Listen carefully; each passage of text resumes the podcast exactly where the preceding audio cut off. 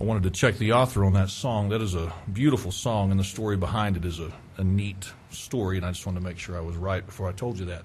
Anyway, if you ever want to know the story, George Beverly Shea wrote that, and uh, I think you could argue that he was used of God in some amazing ways before he passed away. And if you don't know who he is, Google him. All right, Google him, and uh, neat, neat man. Hebrews chapter 9 tonight. Hebrews chapter 9. Good to see everyone here this evening.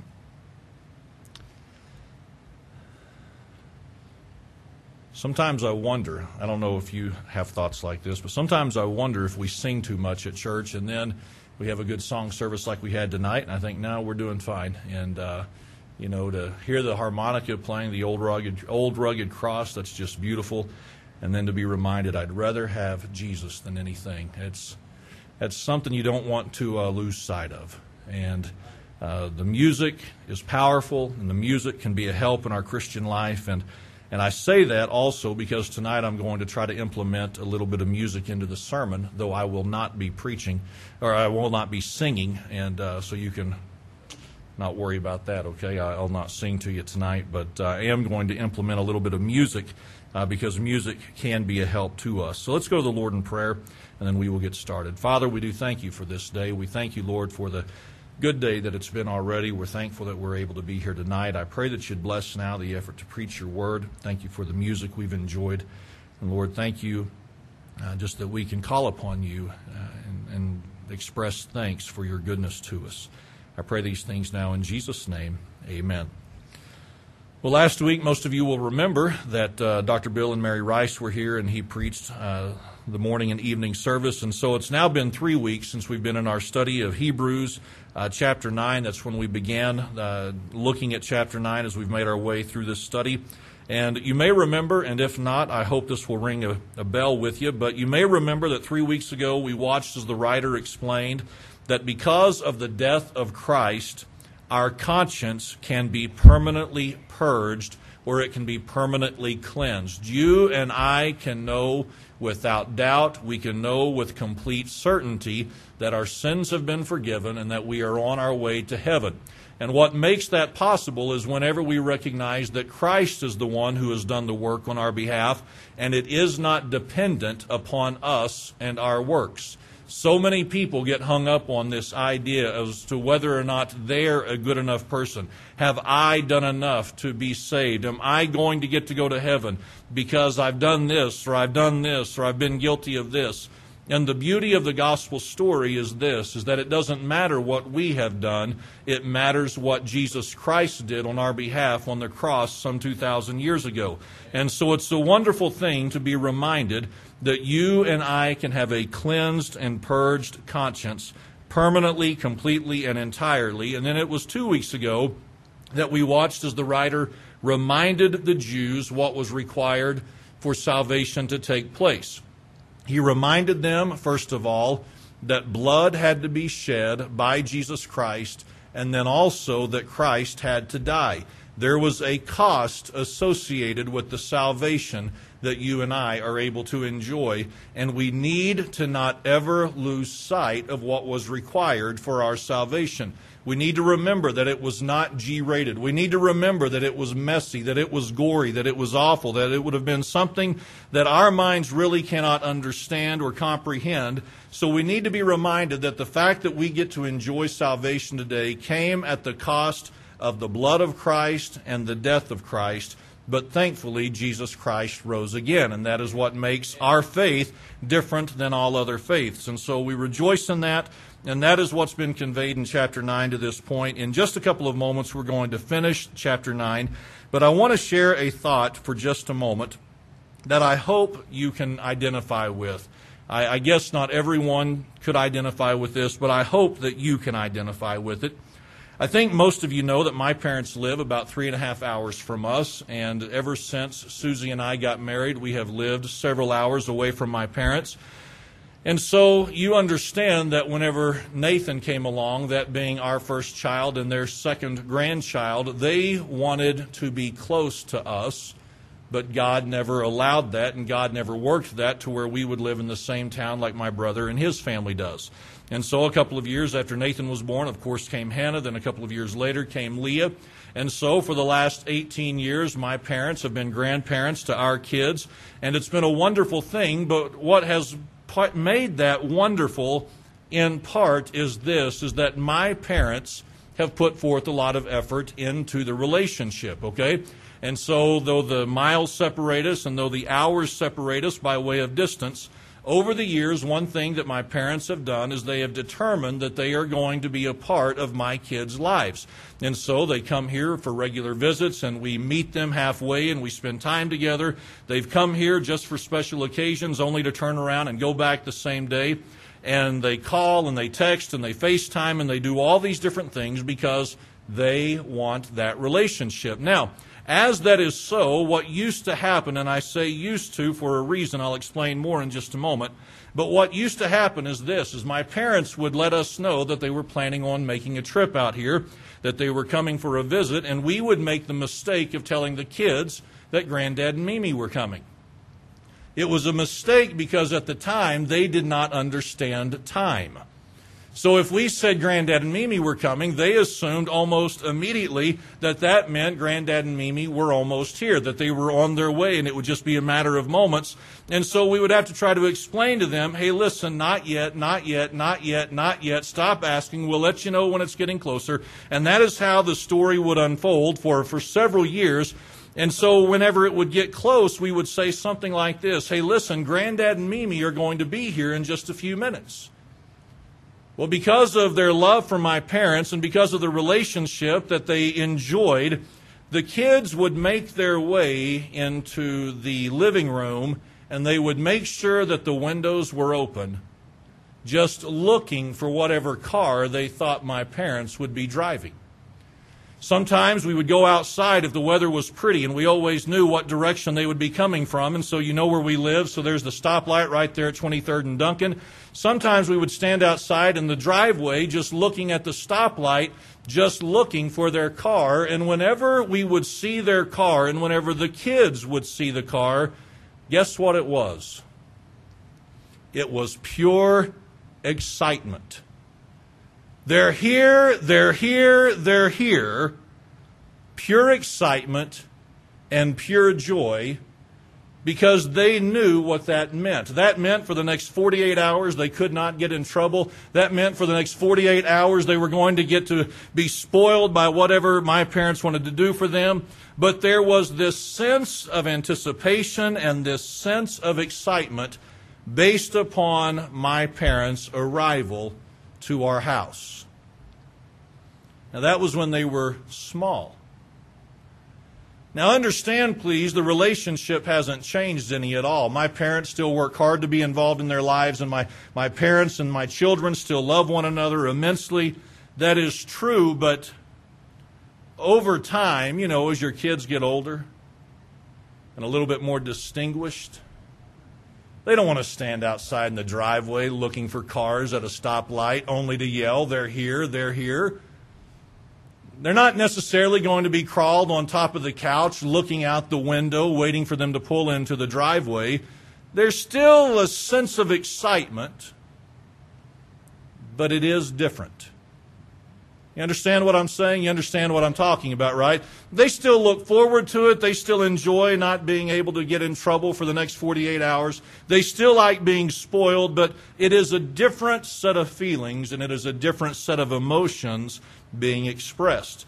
Now, we'll come, to back, come back to that in a couple of moments, but tonight look in verse 23. Hebrews chapter 9, verse number 23. Keep in mind that the writer is writing to fellow Jews Jews who were very familiar with the religious order of their day. They understood sacrifices, they understood offerings, they understood everything that it meant to be a Jew by way of their religious association. The writer has just talked about the blood of Christ and the death of Christ.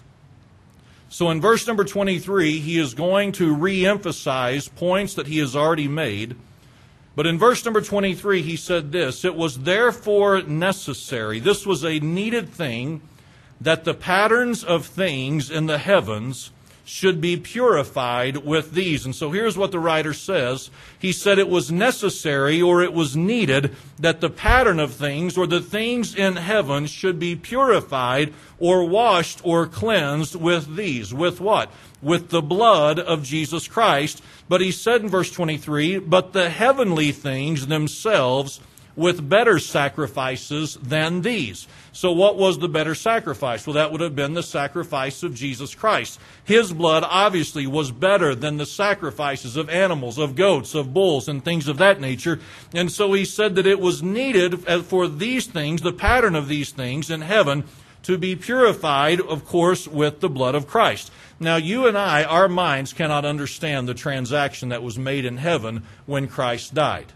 Okay, I don't care how deep we think we are. I don't care how theological we think we're geared. You and I cannot understand and fully comprehend what happened in heaven when Christ died and paid the penalty for our sins. But he said in verse number 24 to the Jews, again, who would have completely understood this, he said, For Christ is not entered into the holy place made with hands. So it's not as though he went into the tabernacle or he went into the temple that the Jews were familiar with.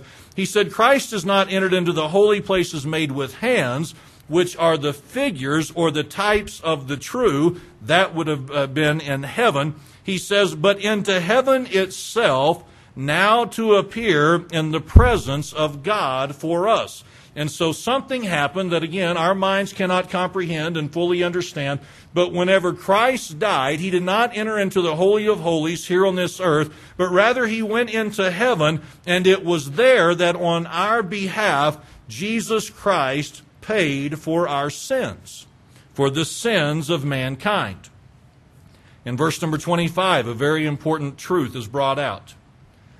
He says, Nor yet that he should offer himself often, as the priest entereth into the holy place every year with blood of others. What is he saying? He is saying this, and we'll see it more in the next couple of moments, but he is saying this the sacrifice of Christ was a one time event. It was a one time sacrifice. This was not something that had to be repeated like what had to be done with the high priest and the Holy of Holies going in on behalf of the people.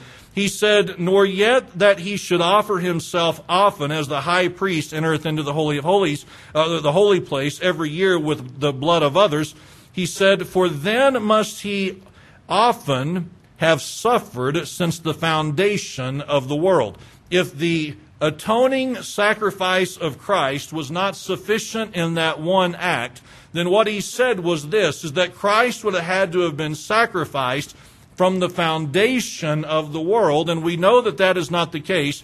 So he said in verse number 26, but now once in the end of the world hath he appeared to put away sin by the sacrifice of himself. So what does he declare? He declares in verse number 26 that with the one time death of Jesus Christ, he put away the sins of man with his blood and with his death. This is a wonderful thing that it is a one time event on behalf of Jesus Christ. And he said, if you notice there in verse number 26, but now once in the end of the world. I don't know about you, but that one stumped me for a little while this week as I was studying. And to be honest with you, all of it stumped me for a while, but that statement itself stumped me for quite a while. What does it mean whenever he said, In the end of the world hath he appeared? It's actually very simple. If you think about it, if you read through the scripture, here is what you find and here is what you discover. Is that from the time Christ appeared, from the time Christ had his public ministry, he died, was buried, and rose again the believers assumed and they truly beheld to this idea that they were living in the last days. They truly thought that the world was soon going to come to an end. They truly thought that Christ was going to set up his kingdom. They believed that they were living in the last days. The apostle Paul thought this and Peter thought this and others thought this. And so it would make sense that as he wrote this, assuming that they were living in the last days, he said that at the end of the world hath he appeared, hath he been made known to put away the sin by the sacrifice of himself. Now, to stay with the theme of the one time death of Christ, in verse number 27, we have a verse that is often referred to in other contexts, but he said, and as it is appointed unto men once to die, but after this the judgment, so Christ was once offered to bear the sins of many. So, do you see what he's laboring right now in these verses? He is laboring the fact that Christ was sacrificed on our behalf, that that transaction took place in heaven, though we will not understand what all happened this side of heaven. And he said it was a one time moment, it was a one time event, never to be repeated, never to be done again. Just as man, you and I, we have a single appointment with death, so Christ also had a single appointment with death. That's good. Because here's what that reminds us of. It reminds us of this truth that Christ came at just the right time in the history of mankind. And that when Christ came to this earth and he died on the cross for the sins of mankind, every bit of that was done according to the plan of God, according to the plan of his Father. Every bit of that was done by divine appointment. Not one thing took place without the permission of God and without it being preordained by God. So just as we have an appointment with death, the writer says, so Christ had an appointment with death, that appointment that he met, and it was an appointment that was offered once to bear the sins of many. And then in verse number 28, he said, And unto them that look for him shall he appear the second time without sin unto salvation.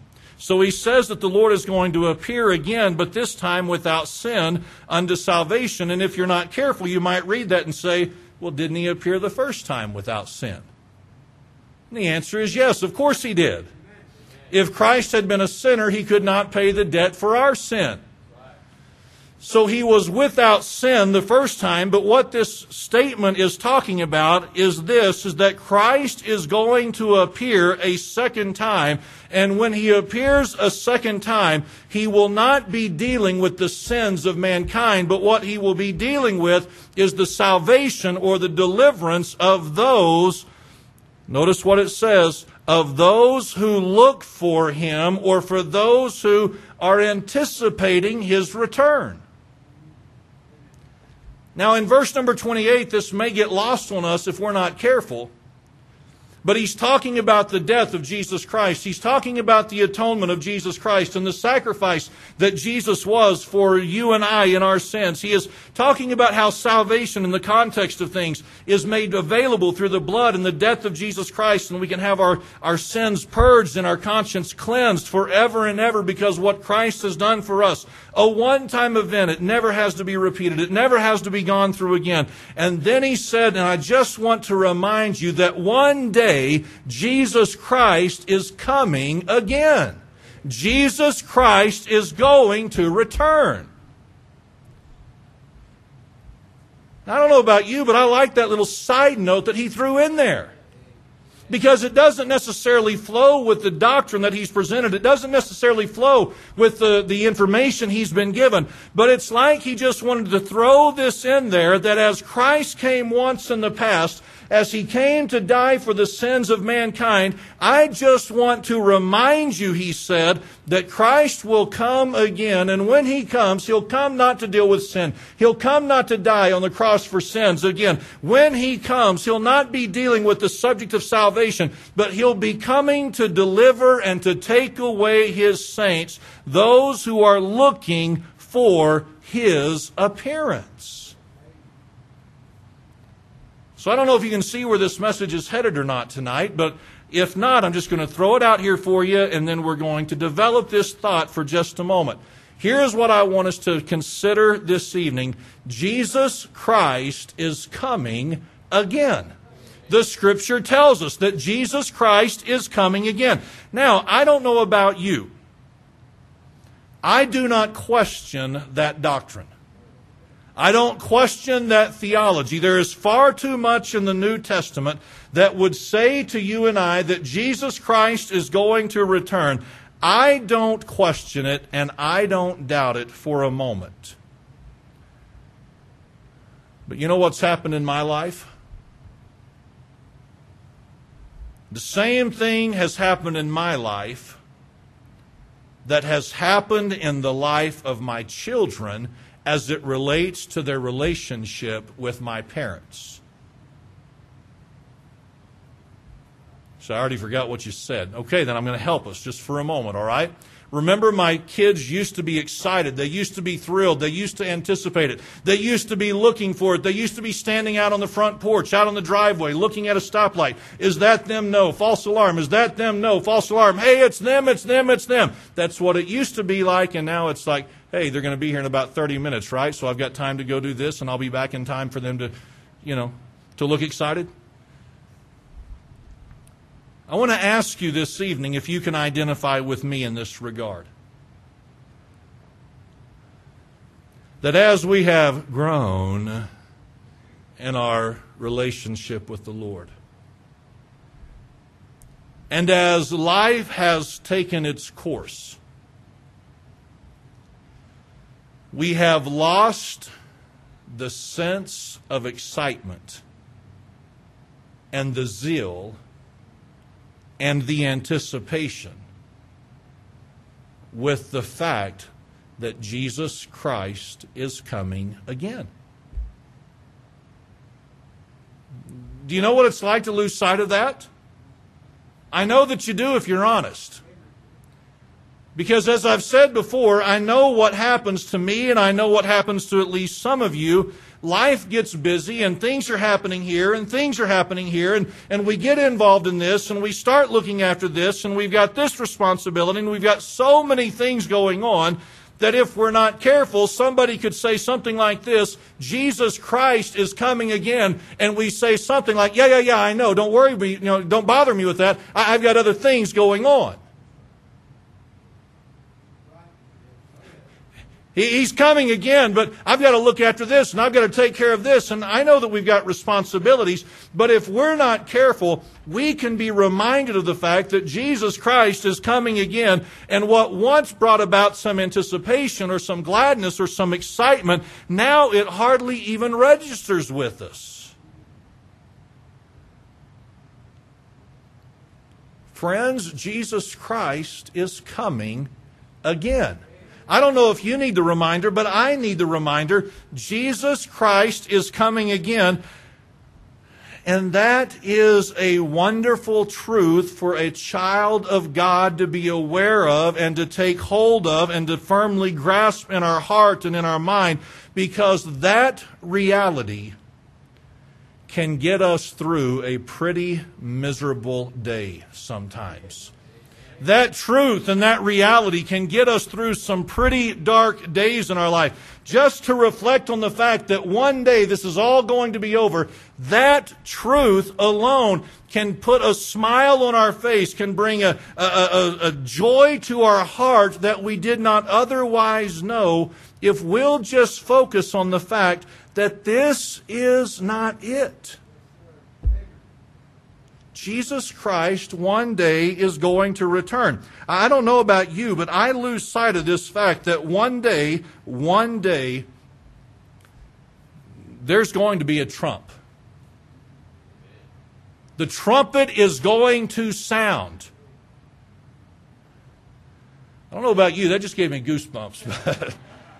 the trumpet is going to sound. Paul made it very clear. One day the, the clouds are going to break open. The trump is going to sound. And what does the scripture say? The scripture says the Lord is going to descend. The dead in Christ are going to rise first.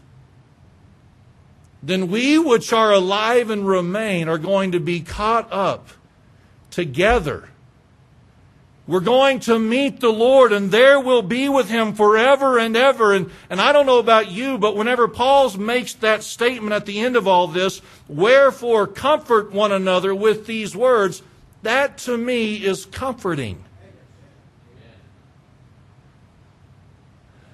This has been a rough day. This has been a rough week. This has been a rough month. This has been a rough year. Somebody may say this has been a rough life. Okay, whatever your scenario is, I don't know. But we can remember one day Jesus Christ is coming again for those who are looking for his appearance. I've been saved, I've been cleansed, I've been purged, I've been washed by the blood of Jesus Christ, and I ha- can have the assurance that when Christ returns, I'm going with him, whether I be the one who is risen from the grave or if I'm the one who is caught up in the air. It really doesn't matter to me which one I am. I just have the joy of knowing I get to go. I love that truth. But see, we may sit here this evening and we say, Yeah, I, I know, I, I, I know, I just, I lose sight of it sometimes. Okay, in my office, not knowing that we were going to have a good song service tonight, okay? Because let's be honest, sometimes they're not so great. It's just like sermons. Sometimes they're just not so great, okay? The song service. I enjoyed the song service this evening immensely. If you didn't, I apologize. But nonetheless, I was sitting in my office this week and I thought, what are some good ways to remember the blessing of the return of Christ? I don't know how many of you remember the old song, but Jesus is coming again. Coming again, coming again. Maybe morning, maybe noon, maybe evening, and maybe soon. I don't know if you could use that in your daily life. I don't know if you might need to tuck that one away and, and pull it out at some point and in a difficult day and just remind yourself, you know what? Jesus is coming again. It may be this morning, it may be this afternoon, it could be this evening, it may not be any of those, but it will be soon. And, and you may say, well, soon's not soon enough. Well, he's not working on our timetable, he's working on his timetable. But if we can just remember Jesus Christ is coming again, friend, that will put a song in our heart that will turn our day and our outlook and our attitude around for three of us. At least not, okay? Yeah, that's, that's a good. If you don't know the song, get to know it, okay? I got to thinking about this song. that's why I said if you don't enjoy music, you need to learn to appreciate it. And if I didn't say it exactly that way, let me say it. If you don't know music, you need to learn music and appreciate it. Think about this song. We'll soon be done with troubles and trials. See, one way or another, I'm, I'm meeting up with Christ. So I don't know if I'll be the one that's dead in Christ and I'll rise first or if I'll meet him in the air. But here's what I know. It's a scriptural song. It's a biblical song that one day I'll be done with my troubles and my trials. I will not make one mortgage payment after I'm dead. And for that I am grateful. I won't care what the utility bills are. I will not care how much the groceries cost. Susie will not have to tell me what she spent and then have to try to justify it to me. It, it's just, she'll not have to worry when I'm dead. She's looking forward to that moment. Think about this. We'll soon be done with troubles and trials. It will not matter who our president is. I don't know if you concern yourself with that from time to time. I don't know if you look at the political landscape and say, this concerns me or this alarms me and, and, and I don't like this. Isn't it a beautiful thing to know that if Jesus Christ were to come tonight, which he could, it wouldn't matter who they elected after we were gone? They'd only have to worry about seven years of it anyway. They wouldn't even get through both terms. Anyways, that's a little bit more doctrine, but we won't go there.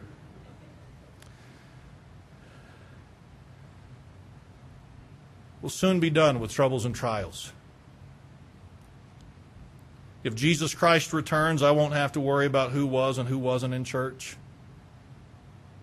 I won't have to worry about what this person may be doing or what that person may be doing, what I may be doing or what my family may be doing. No, whenever Jesus Christ returns, will be done with trials and troubles.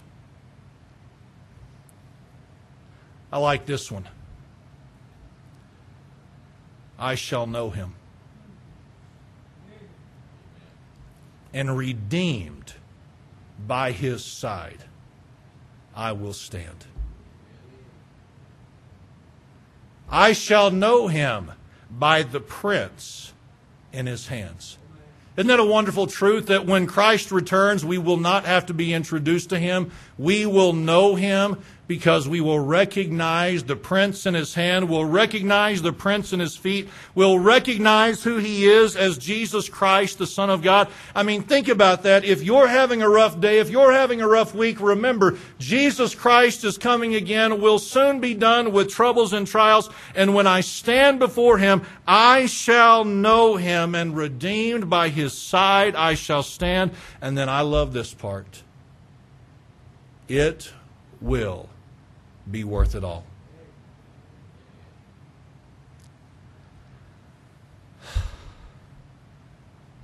If you don't know the words of these songs, I'm telling you, look them up. Life's trials will seem so small. One glimpse of His dear face, all sorrows will erase. So bravely run the race till we see Christ. Isn't that wonderful? I don't want to throw, word, throw around the word awesome, but I mean, that is an awesome, incredible truth. That because of my salvation, because of the work of Christ, my conscience is purged and my conscience is clear, and I can know that one day Jesus Christ is going to come again. And no matter what has happened on this earth, it will be worth everything that we have endured, that I have endured, that you have endured when we see Him. And then I like this. When we've been there, 10,000 years, bright shining as the sun, will no less day to sing His praise than when we first begun. Our little brains cannot compute that. There's no time in heaven, we understand that. Time will be abolished when we are in the presence of the Savior. But if someone were keeping track, someone could say something like this Hey guys, you know what? We've already been here 10,000 years. And we would have no less day to sing his praise than when we had first begun. 10,000 years, 10,000 days, 10,000 whatever. I think I got the words wrong just a moment ago, but you understand the idea. It doesn't matter how long we're there, we've just begun. See, Christ is coming again. And for those of us who are saved, for those of us who have a personal relationship with Jesus Christ, when he appears and when we when he ushers us into heaven, we get to live forever and ever and ever and ever with Christ.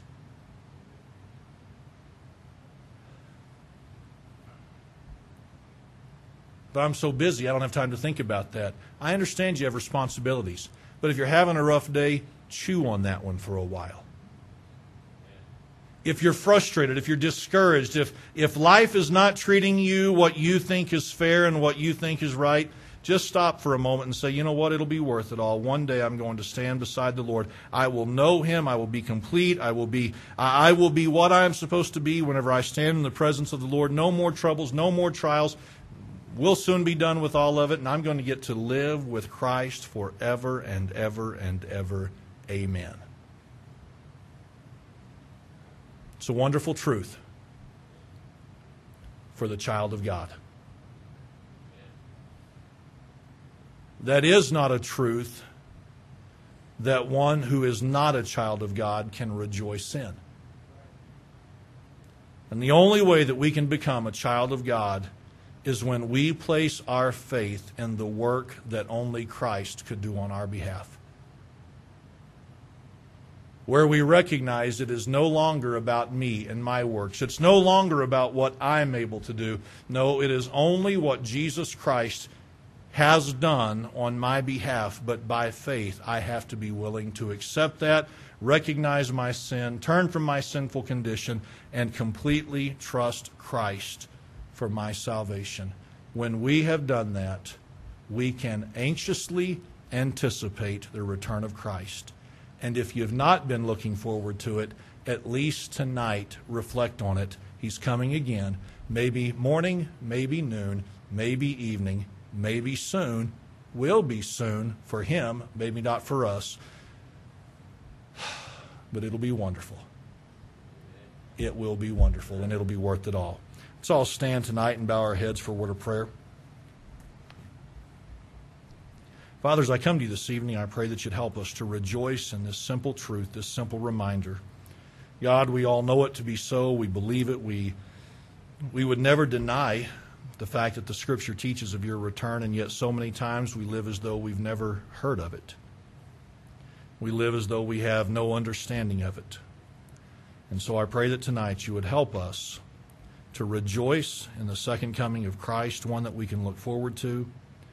And Lord, that you'd help us in those dark days and those weary days to find the joy in that truth that is available to us. I pray this now in Jesus' name. Amen.